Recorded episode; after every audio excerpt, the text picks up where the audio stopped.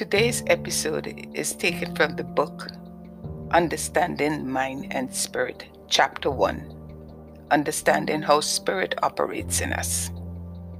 My kingdom is not of this world.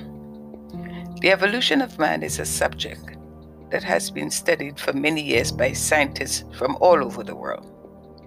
The focus, the focus of scientists is not on spiritual works, nor in spirituality their interest is on laws and principles. One could say organized knowledge.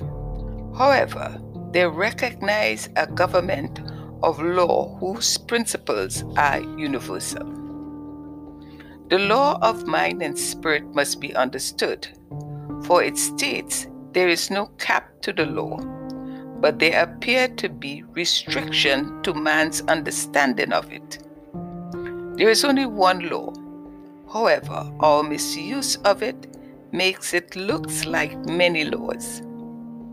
The law is a blind force, and whatever goes into the subjective state of our thoughts return as some condition.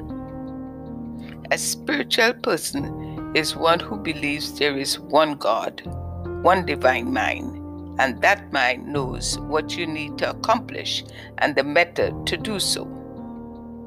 All achievements get achieved through the spoken word.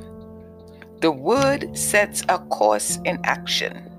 We must pay attention to our thoughts, for our thoughts open the channels using the right agencies, human and divine, for the accomplishments of its desires we must think before we speak and speak what we wish to experience and believe that our words call unto itself whatever is necessary to its fulfillment.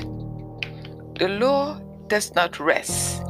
We must then pay attention to what we are transmitting.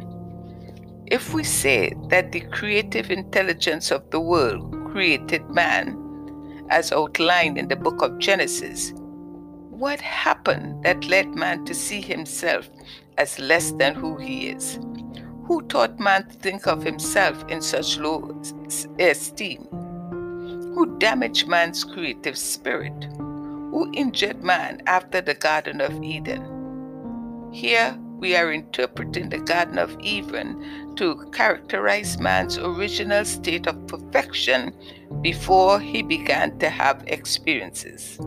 Matthew 18 3 4 states, Verily, I say unto you, except you be converted and become as small children, you shall not enter the kingdom of heaven.